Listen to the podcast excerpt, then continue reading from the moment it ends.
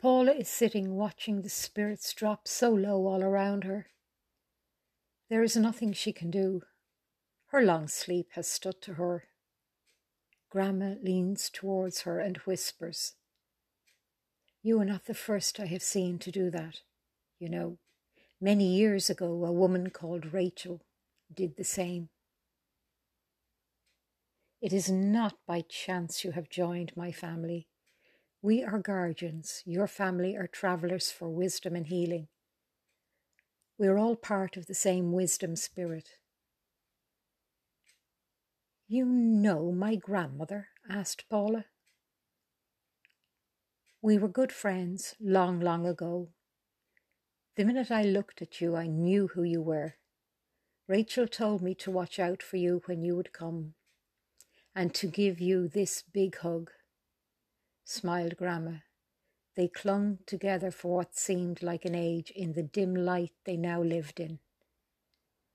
They were all startled by the loud noise of bombs ringing in their ears. Now so accustomed to gentle quietness, they prayed quietly. God, please keep Bea and Philip safe, prayed Paula and Grandma. It went on for hours and hours the barn dirt dropping down on them through the floorboards. Dear God, are we going to be buried alive? cried Lisa at one point.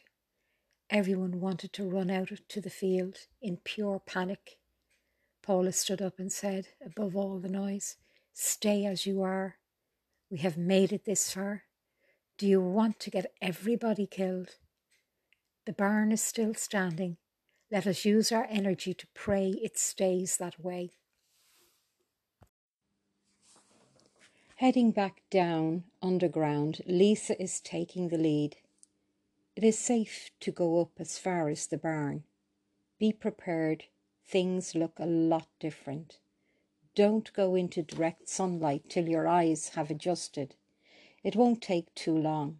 Just sit and enjoy breathing in the air. We will take things slowly and together. We will need to support one another. Our village is strong.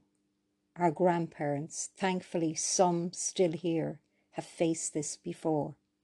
We have their wisdom. As they started to slowly climb out of their safe haven, Paula did a head count. Thirty, including herself. No wonder it had been so uncomfortable. Watching them rise up and take a deep breath was worth it. When they had settled in the stable, Paula was amazed as she watched all their faces. There was a stillness, not of weakness, but of strength, an energy, already a feeling of rebuilding together. Without a word being spoken. I hope it will be this way at home in this situation, thought Paula. As she thought of home, her eyes teared up for a moment before she gently brushed them away, unnoticed by anyone.